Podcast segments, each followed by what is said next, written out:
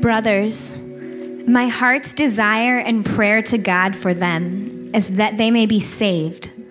For I bear them witness that they have a zeal for God, but not according to knowledge.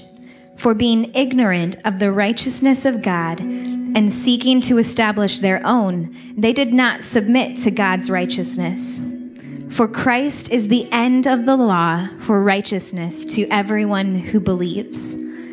For Moses writes about the righteousness that is based on the law, that the person who does the commandments shall live by them. But the righteousness based on faith says, Do not say in your heart, Who will ascend into heaven, that is, to bring Christ down, or Who will descend into the abyss, that is, to bring Christ up from the dead. But what does it say? The word is near you in your mouth and in your heart. That is the word of faith that we proclaim. Because if you confess with your mouth that Jesus is Lord and believe in your heart that God raised him from the dead, you will be saved. For with the heart one believes and is justified, and with the mouth one confesses and is saved. For the scripture says, Everyone who believes in him will not be put to shame. For there is no distinction between Jew and Greek, for the same Lord is Lord of all, bestowing his riches on all who call on him. For everyone who calls on the name of the Lord will be saved. How then will they call on him in whom they have not believed? And how are they to believe in him of whom they have never heard? And how are they to hear without someone preaching? And how are they to preach unless they are sent? As it is written, how beautiful are the feet of those who preach the good news. But they have not all obeyed the gospel. For Isaiah says, Lord, who has believed what he has heard from us? So faith comes from hearing, and hearing through the word of Christ. But I ask, have they not heard? Indeed, they have, for their voice has gone out to all the earth, and their words to the ends of the world. But I ask, did Israel not understand? First, Moses says, I will make you jealous of those who are not a nation. With a foolish nation, I will make you angry. Then Isaiah is so bold as to say, I have been found by those who did not seek me. I have shown myself to those who did not ask for me. But of Israel, he says, all day long I have held out my hands to a disobedient and contrary people. Thanks, Rachel. Let's pray. Lord Heavenly Father, God, as we heard the words of Romans 10, as we continue in this teaching series through this book of Romans, Lord God, your word is very clear. You don't, you don't hide it. You don't mask it or veil it. You make salvation very clear, the means of salvation very clear. So, God, as we come here today and as we gather both in this room and online, we come with a mutual hunger and a mutual thirst to learn more about you, to be transformed, to be more like you. So, God, give us hope, give us encouragement, give us conviction all the things that you desire of us in this moment as we rally our hearts around the teaching of your word. Holy Spirit, be our instructor. And God, may we leave here not with just more information, but with transformation. We ask this in Jesus' name. All of us said together. Amen. Well, again, welcome to Cuyahoga Valley Church today, and a big welcome to you if you're a guest. We're so glad that you're here. And for all of you watching online, thank you for being with us today. Uh, just a couple things before I dive into the teaching. Um, just a little bit of landscape for you. Uh, there's a lot of talk in Romans as we've been going through this book, um, Romans, and this teaching series, Right with God. There's a lot of talk about Israel and the Jews and Gentiles, and uh, there's there's a study there. There's a beautiful understanding of that. And so next week, I'm going to be inviting back our friend Rabbi Eric um, Lakatos from Tikvat Israel. He's a Messianic Jewish rabbi. And uh, as we look at Romans 11 next week, we're going to hear from him a little bit from a, a, Jewish perspective on some of those passages. We'll just have a little bit of an interview time uh, during the teaching with him and I, so that'll, that'll be interesting. And then also, as we've been going through the book of Romans, there's just some difficult topics. You know, we, ta- we talked about one of them last week with election, and there's been some other, you know, passages with some um, neat, neat things. In a few weeks, we're going to be doing a panel again, and myself and a few other of our teachers are going to gather, and we're going to take questions from you over the next few weeks. And so, as we've been going through the book of Romans, or as, as, as uh, you see stuff coming up, if, if you see things like, I don't know what that means, or can you explain that more? Uh, we'll be taking questions from you uh, through email and through cards. So, just be aware of that and be prepared for that as we uh, come up on that time. I just wanted to share that with you. Well, Rachel just read all of Romans 10. We're not going to teach on every single verse, but we're going to look at a bulk of them as we continue in this series. And as we, as we, uh, as I was preparing for this message, one of the concepts or illustrations that hit me as I was studying was uh, something that I actually do almost every morning. Um, some of you probably do it too. One of the first things I do when I wake up in the morning is I go right to my blinds.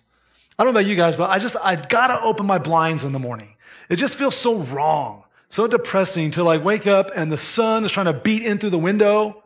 However often we get the sun in Cleveland, you know what I'm saying? But when the sun is out, which we've had a lot of it lately, yes. Um, and it's trying to beat through the window. It just feels wrong to keep those blinds closed. I want to, want to open those blinds up and sometimes yank them open and open the window and just let it all in, you know, just go window by window by window by window through my house, just opening every blind. And, and, uh, by nature, blinds are intended to be open to let things in or closed to keep things out.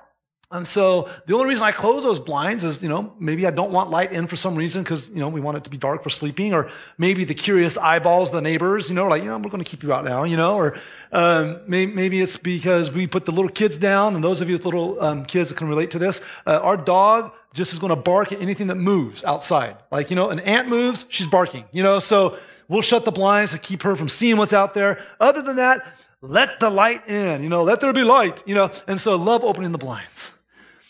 And when I was looking at this passage and, and listening to Rachel read those um, words, I think we come to this real understanding that we live in a window of opportunity. That God is letting the light of his love, of his forgiveness, of his gospel, if you will, shine into our lives. And what our hope and our prayer is, is that we don't have the blinds of our hearts closed.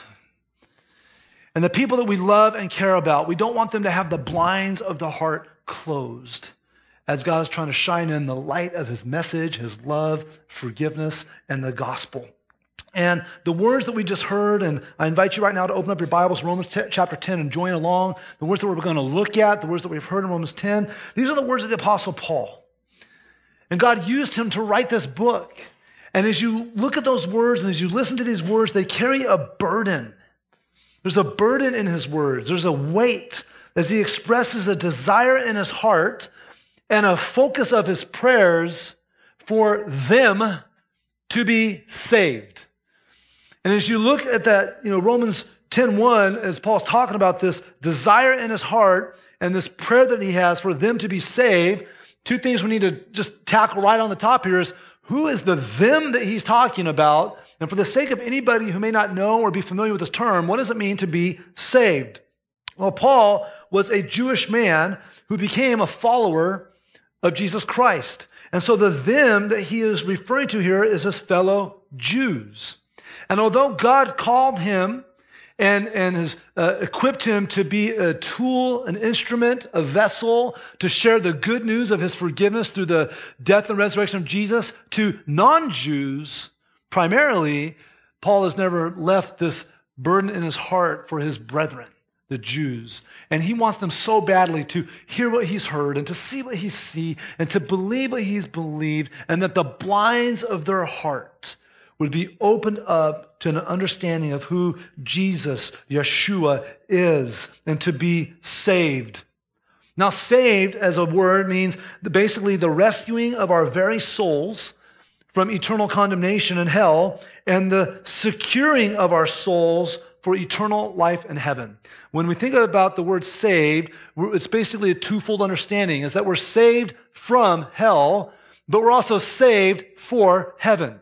And we always forget that second part. We always think about just being plucked out of the clutches of hell. And we say amen to that. But we also need to realize the joy that we've been saved for heaven through a faith in the Lord Jesus Christ and his gospel. And so you get saved when you hear and believe in this good news known as the gospel.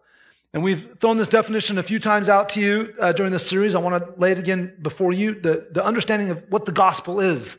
The gospel is the message that God has made relationship with him and forgiveness from him available exclusively through faith and belief in Jesus Christ and his dying on the cross for our sin and raising from the grave to us, offer us eternal life, to be made right with him. That's the gospel. And as we heard these verses, as we look at these verses, we realize again that uh, God has this window of opportunity that He's opened for people to be saved.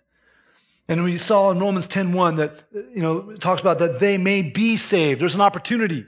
Romans 10:13, all who call, there's opportunity. Romans 10:18, have they not heard? Indeed they have. Opportunity. Romans 10:21, all day long, I held on my hands, God is saying. There's opportunity. And so while this window of opportunity to be saved is open, we don't want people to close the blinds of their heart.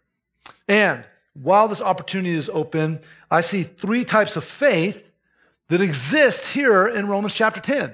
Three types of faith.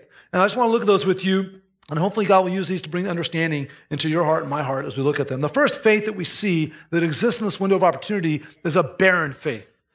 It's, it's dead, it's empty, it doesn't produce anything that will actually make us right with God. It's a barren faith. Look at, look at Romans chapter 10, verses 2 through uh, 3 with me again. God is saying through the Apostle Paul, For I bear them witness that they have a zeal for God, but not according to knowledge. For being ignorant of the righteousness of God and seeking to establish their own, they did not submit to God's righteousness. Uh, the Jewish people were zealous for God, they, but it was a misguided zeal.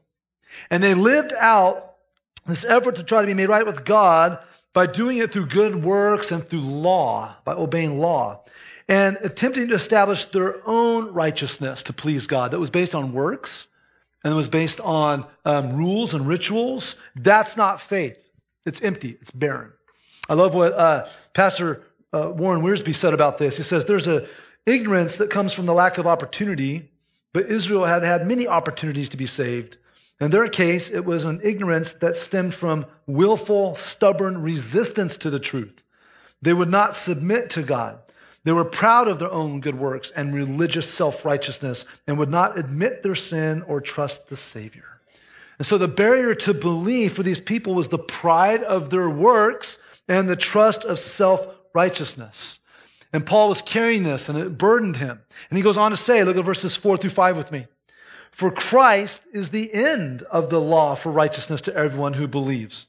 For Moses writes about the righteousness that is based on the law that the person who does the commandments shall live by them. And so by Jesus Christ, God in the flesh coming and dying on the cross and raising from the grave, the need to try to please God through works, through law, through rules, through ritual ceased. It became very clear that it was an object of faith alone in Christ that would make you right with God. And so we're not saved by both works and faith, right? We understand that. We're not saved by faith in Christ, but then we have to add works into it. We've got to try to be good on top of it. We're not saved by this combination of the two.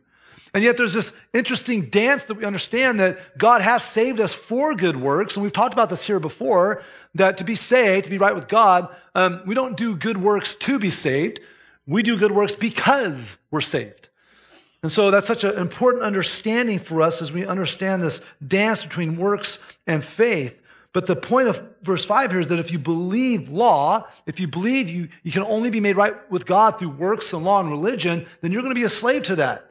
You're going to live by that, always suffering the need to feel like you have to do more, and that faith is barren. Jesus died on the cross and rose for us to free us from depending on law and rules and ritual and works. In verses 6 through 7, as we continue on, it says, But the righteousness based on faith says, Do not say in your heart, who will ascend into heaven, that is to bring Christ down, or who will descend into the abyss, that is to bring Christ up from the dead. Here the apostle Paul is quoting an Old Testament verse to try to help them understand that what they're looking for has been provided in Christ. And so he goes back, all the way back to the book of Deuteronomy, the Old Testament law.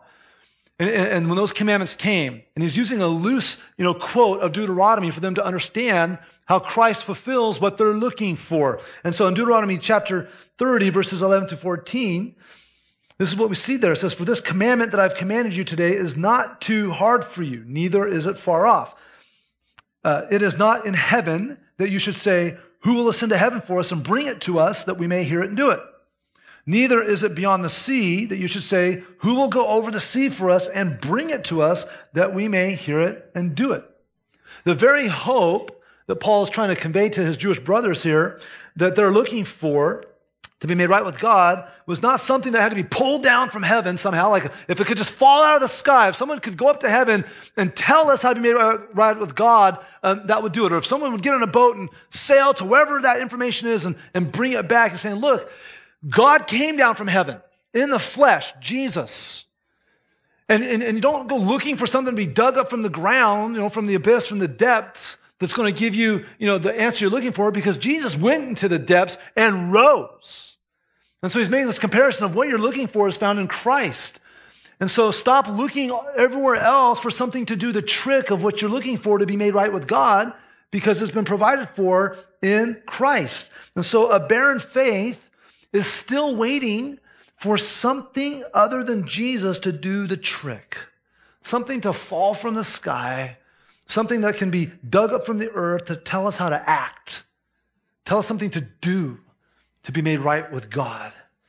And there may still be some of you here stuck in that place. Some of you on, online might be watching right now and you're still stuck in that place. You love Jesus. You've trusted in Jesus Christ. You believe in your heart that he came and that he died on the cross for your sin and that he um, miraculously rose from the grave because the grave can't hold God himself. But you still find yourself believing that your behavior and your works play a part in being saved. If you're hearing me and you're going, I think that's me, I have two very deep, profound theological words for you. Stop it. We got to stop it. Because God's provided the way to be made right, right with Him through Jesus. And it's, it's really basically insulting for us to go, Jesus, you died on the cross, you rose from the grave, and I believe in that, but your blood's not enough. I have to do good things to complete the deal. I somehow have to contribute what I have to offer to make me right with you. And, and what happens is uh, we get that nagging voice of superstitious, you know, insecurity talking in our ears. Or maybe we've had some sort of religious upbringing or conditioning in our life that somehow gets us thinking that we still have to act our way to be in relationship with God instead of just receiving God's simple gift of grace. And we have to stop it. Because when we keep defaulting back to, I've got to be good to get right with God, we're basically uh, being robbed of the joy and the hope and the simplicity that's just found in Jesus. Just embrace the relationship, embrace the gift, and then, yes, good things will flow from you because you're saved, not to be saved. And so Paul's heart was burdened for the people that were stuck here. This, this truth of what he was trying to explain was so near to them, but yet so far. It wasn't in them. And so he's trying to hope that he's praying and hoping that the blinds of their heart would be opened. And that's something that we should all be doing too. We all know people, we all know people that are far from God. And we need to continue to hope that no matter how far from God they are, they never are beyond God's reach, right? Like we're reading about a, a man, we're reading from a man that God used who hated Christians. he persecuted them. He did a lot of bad things. He would have been at the top of our list of like, that guy's never going to get saved and he got saved. Why? Because nobody's beyond God's grasp. So whoever is on your mind, like when I start talking like that, you start, all of you are thinking about somebody. Well, I don't know about that. This person will probably never get saved. And they're never beyond God's grasp. No heart is too hard that God can't soften. No person can run so far that God can't reach them. But on top of that, we also know people who, like Paul's talking about, they're so close that like the truth is so close to them, but it's not in them yet. And we all know people who, um, man, they're, they're putting their trust, that, like they love God, they believe in God somehow. They're not yet in relationship with Him necessarily. And, and, and, they're trying to be in relationship with God by trying to be good and moral and religious and obey the laws and say certain prayers and, you know, eat or don't eat certain things and all those kinds of things. And we're going, you're so close, but you're so far. The truth is near you, but it's not in you. And at that point in time, you understand how Paul felt as he was thinking about his brethren, his Jewish friends, his family that didn't know. So we all know people like that. And, and the good news is that no one is beyond God's reach. And so maybe it's even you. Maybe you're sitting here today going, the person you're describing right now is actually not someone just that I know, but it's me. I'm trying to get to God through being good going to church. That's why I'm here. I'm here at church today because if I go to church, maybe God will let me in, you know? And God has got you in the right spot, all right, but not so that you can be here to do something to earn his favor because you can't do that. Just to hear the simple message that he loves you, he came for you, he died for you, he rose from you. And now you can just be in relationship with him through faith, through trust. Otherwise, you're going to have a barren faith. And if you have a barren faith, it's not going to produce what you need to get right with God. And he wants you to move to the second faith that we see here, which is a believing faith. We see here that the second faith we see evident in this passage is a believing faith. Look at verses 8 through 10 with me. But what does it say? The word is near you in your mouth and in your heart. That is the word of faith that we proclaim. And before I read verses 9 and 10, I just want to say these two verses have been some of the most significant verses in my life personally as a follower of Christ.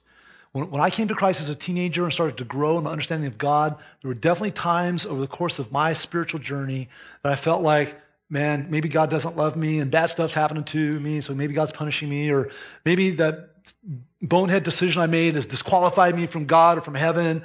And, and when those things kicked in, when I saw Romans 10, 9, and 10, it was like all lights, fireworks, everything went off. Blinds open, blinds yanked off the window, window kicked out. You know what I'm saying? Like it just came flooding in the simplicity and, and, and the solidity of this section of scripture. That in verse 9 we see, because if you confess with your mouth that Jesus is Lord and believe in your heart that God raised him from the dead, everyone say these next four words with me you will be saved. And what's the punctuation mark after saved?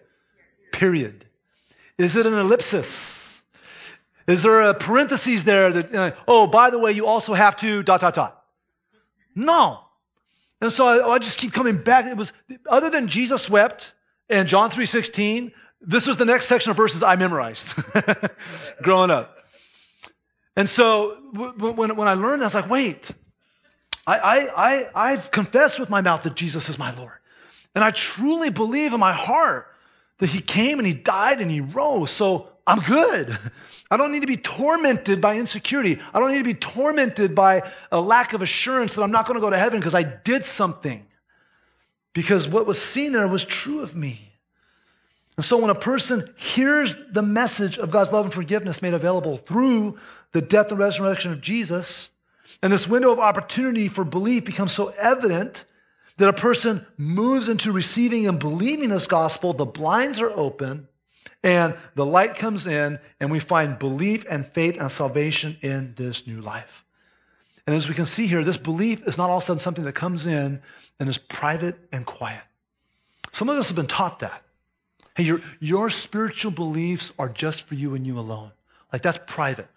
I mean, it just cracks me up that when you meet someone and you want to develop a deeper friendship or get married or whatever, it's like, well, we're not going to talk about religion or politics. I'm like, well, for one, what I believe is going to affect how I vote, so that, whatever. And, and how can I not share with you what I believe? And what we see here is this, this, this double, you know, a whammy here of like, if I'm going to believe, it's going to come out. It's going to be confessed. I can't help not do it. And so I'm going to confess what's going on in my heart. It's not something that we don't believe in Jesus and he gets locked up in like in a little diary or a little box somewhere in our heart and we throw away the key and we're just really quiet about it. Like, where's that in the Bible? You're not going to find it. It's something that we live out, something that we speak out when we have true, genuine faith. You know, even Jesus said this, if you remember in Matthew 15, 18, he said, But what comes out of the mouth proceeds from the heart. So let's just break that down with simple math. If Jesus doesn't come out of the mouth, then maybe he's not in the heart. And if Jesus is in the heart, then he's going to come out of our mouth. It's as basic as that.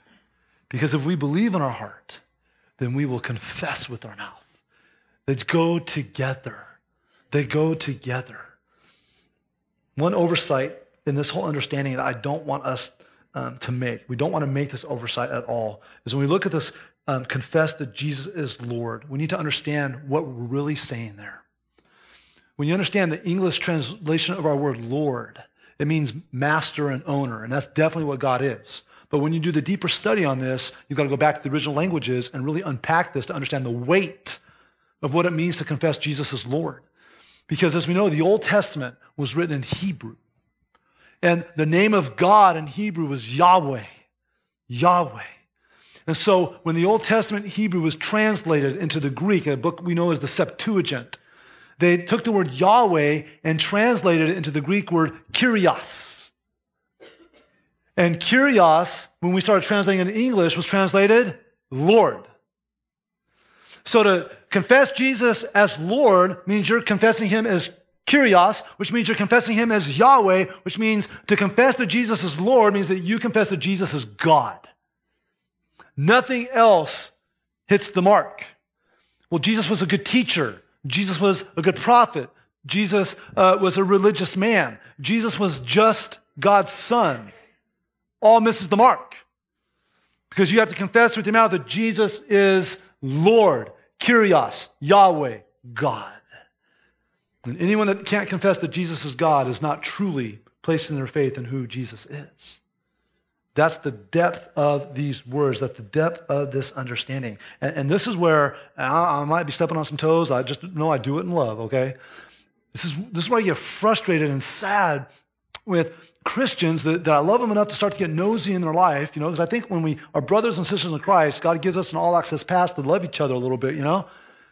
And when I start seeing like guys and girls dating, you know, people, like, hey, man, you know, my new boyfriend, my new girlfriend, or you start to see people making deep friendships with folks, or they're even engaged. You know, you're starting to, you know, attach our heart to these people. I'll say, well, hey, does that person know the Lord? Or does that person, um, you know, love Jesus? Or sometimes after someone has passed away, and we're, we're talking about the loved one, say, well, do you know if the, the, your loved one knew the Lord? And in those situations, think about the language sometimes we hear come back. Well, they believe in God. And, and I'll, I'll, just be very transparent. Like a little pop up bubble in my head pops up going, well, the devil believes in God. So how is their belief in God any different than the devil's belief in God? But I don't necessarily say that because I don't want to get slapped. But anyways, well, they believe in God. Oh, I want to tell about my new boyfriend. That's great. Hey, does he love Jesus? Oh, he goes to church. Okay, that's good. That's a start. Oh, yeah, I want to tell about my new girlfriend, man. She's, she's great gal stuff. And oh, good. Does she love the Lord? Oh, well, she, she goes, you know, she reads the Bible every now and then. Okay, that's good. That's good. And then you start to think about all these. Oh, they go to church. They're religious. Oh, they're religious. They love God. I'm going, have they confessed with their mouth that Jesus is Lord? Do they believe in their heart that God raised him from the dead. Look, this is not an area where we should compromise. This is not an area where we should be fooled or we should be foolish. Can't play games with attaching our hearts into relationships with people who can't believe and confess the same. And a lot of people, out of hope and optimism, attach themselves to someone who doesn't share that belief, only for days, months, years later for that to come out and cause turmoil in a relationship that you didn't need to endure. Man, we need to make sure we're attaching our hearts to people who can say the same thing.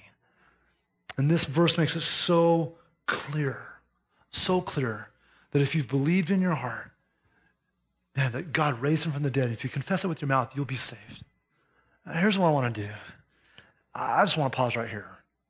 Because very likely in a group this size, I know if you're watching online, I'm, I'm including you, that there may be a few of you here that as I'm talking, you're going, you're talking about me. Like, I'm religious, I go to church, I believe in God, but I have never come to that place where I've realized that God has demonstrated his love for me by coming in the flesh, in the person of Jesus. And although I've heard that name, I've never fully understood that his hanging on the cross was a, was a death that was paid for my sins. Everything that separated me from God, Jesus paid for on the cross. And that when they put him in the grave, it was just three days later he rose. I've never trusted in that alone. The blinds of my heart have been closed. And right now, the blinds of your heart are opening. and you're realizing that you've never trusted in Christ as your Savior. And you've never confessed with your mouth that Jesus is God. And you've never truly believed in your heart that God raised him from the dead. But this is the moment that you're starting to believe that. For the sake of anyone here in this room that wants to do that, I want to, I want to give you that opportunity right now. Right now. And so I'm going to ask us all, I'm, I'm just going to ask out of respect for the moment, let's just all pray. Let's all bow our heads and close our eyes. And if, if you're a follower of Christ, here's what I'm going to ask you to do. Just be praying for those in this room and those watching online that this might be a fit of where they are spiritually. Maybe God's putting the names of someone else on your heart right now. Be faithful to pray for them right now, that God would open the blinds of their heart. But if you're here in this room and you've never made that profession of faith, here's a moment that if it's authentic and genuine, you can do that. And let's just pray. Say, God, I'm just, I'm just lifting up this moment right now, Lord, that we're all here together. Lord, I pray that many of the people in this room, I pray almost all of the people in this room, Lord, have done what we've seen here in Romans 10 to 9 and 10. God, that with our heart that we, we truly believe and we're made right with you and it's going to come out of our mouth, Lord God, I know that many in this room as I look around have done that. Lord God, it's very likely that some people watching online, some people in this room have never done that. And God, I don't want to miss this window of opportunity that you've given to provide that opportunity to really truly believe. And if that's you here today, I just want to lead you in a prayer. I want to make it very clear. It's not this prayer that saves you. It's not any word that you repeat. It's that you truly believe in your heart and that you're reconciling this with the Lord right now. And so, if that's you right now, here's what I'm inviting you to pray. So, dear God, the blinds of my heart have been closed, but right now they're open. I've been trusting in myself, I've been trusting in religion, I've been trusting in someone else or something else. But right here, right now, I trust in you as my Savior. I believe that you died and you rose for me. And I place my faith in you and you alone right now. In Jesus' name. And if that's you, I want, to, I want to respect this moment. If you just keep your head bowed, keep your eyes closed. If you actually prayed that prayer for the very first time, would you just raise your hand high for, so I could see it? Is there anybody here today? Thank you. Is there anyone else here today that you pray that? Thank you, thank you. First time you've ever done that, just raise it up, hold it up for a minute so I can see it. That's awesome. I'm going to challenge you to be bold. Everyone can look up for me. I'm going to challenge you to be bold. If you've raised your hand, that means that you, in this moment, believed. And, and, and you've started this relationship and you don't want to let it just stop there. You're starting something new, like a newborn baby. And you need to grow and be matured and all those kinds of things. We want to help you. And so here's my challenge for you. Um, there's a response card in front of you. Would you pull that out and fill it out here over the next you know, we still got about another, you know, 10 minutes or so. Um, and before you leave, I'm going to have just a couple friends over in this front row. They would just love to take that card, give you a Bible, a couple steps about how you can grow. Would you take that first step of growth? Would you take that initiative to follow up on this crossing of line of faith that you just gave? That's my challenge to you. For the rest of us, it goes into this third faith that we've talked about, which is a broadcasted faith a broadcasted faith. Once you know Christ, you proclaim Christ. You can't help it.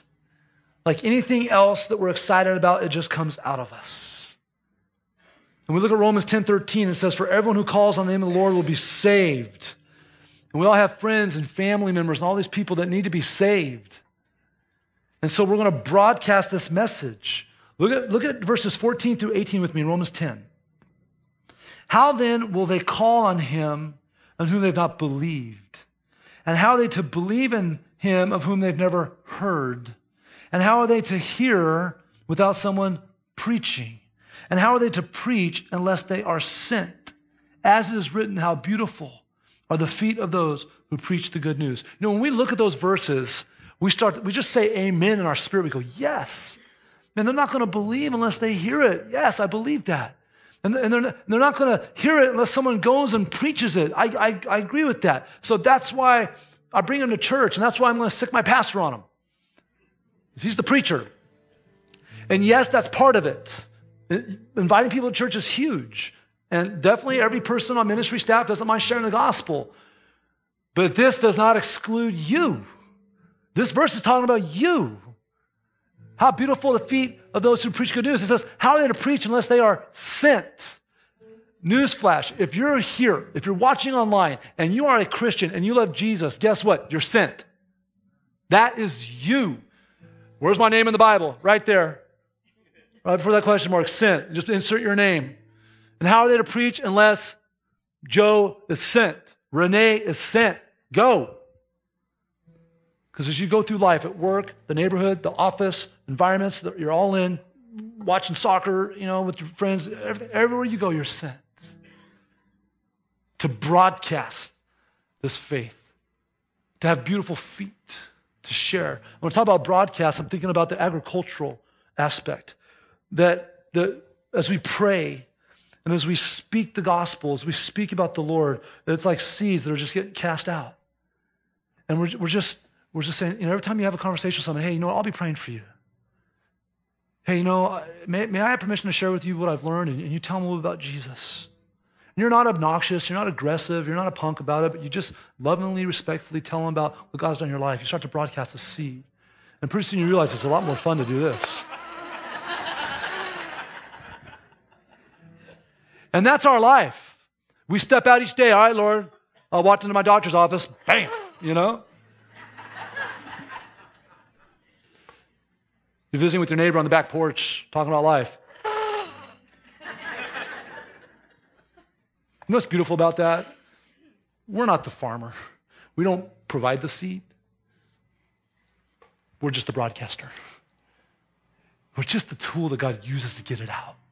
I don't know. He doesn't have to use us. We're broken, we're messy, but He uses us. And so we have a broadcasted faith. That, that, that's our life as a believer. In Mark 16, 15, Jesus said, Go into all the world and proclaim the gospel to the whole creation.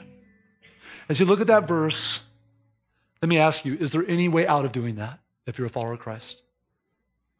Is there a caveat? Is there a disclaimer? Is it go into all the world, proclaim the gospel to all creation?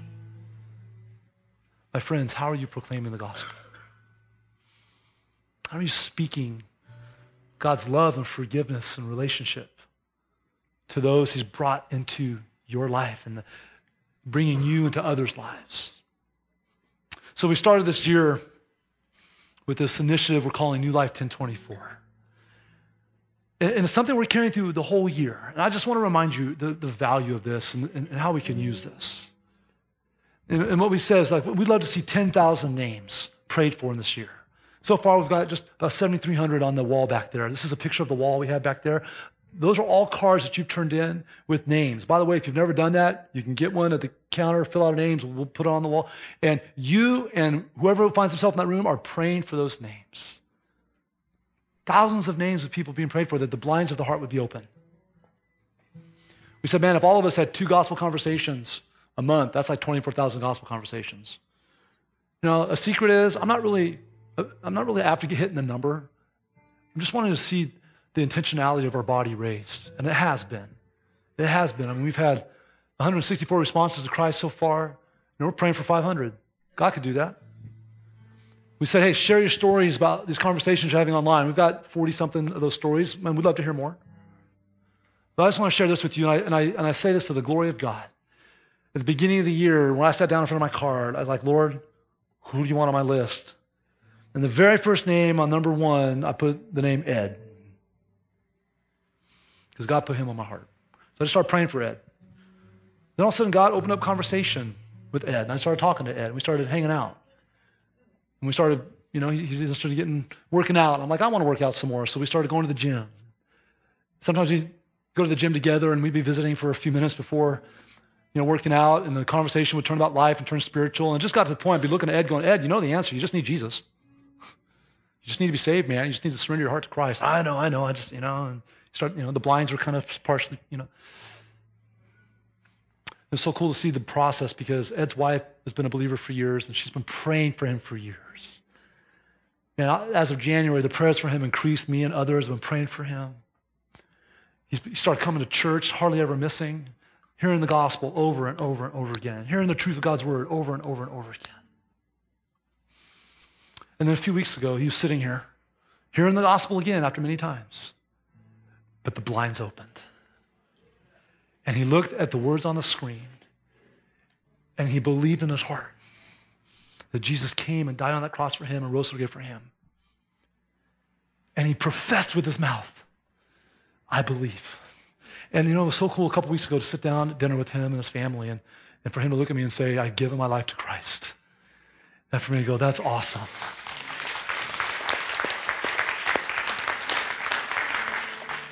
And I said, Can I confess something?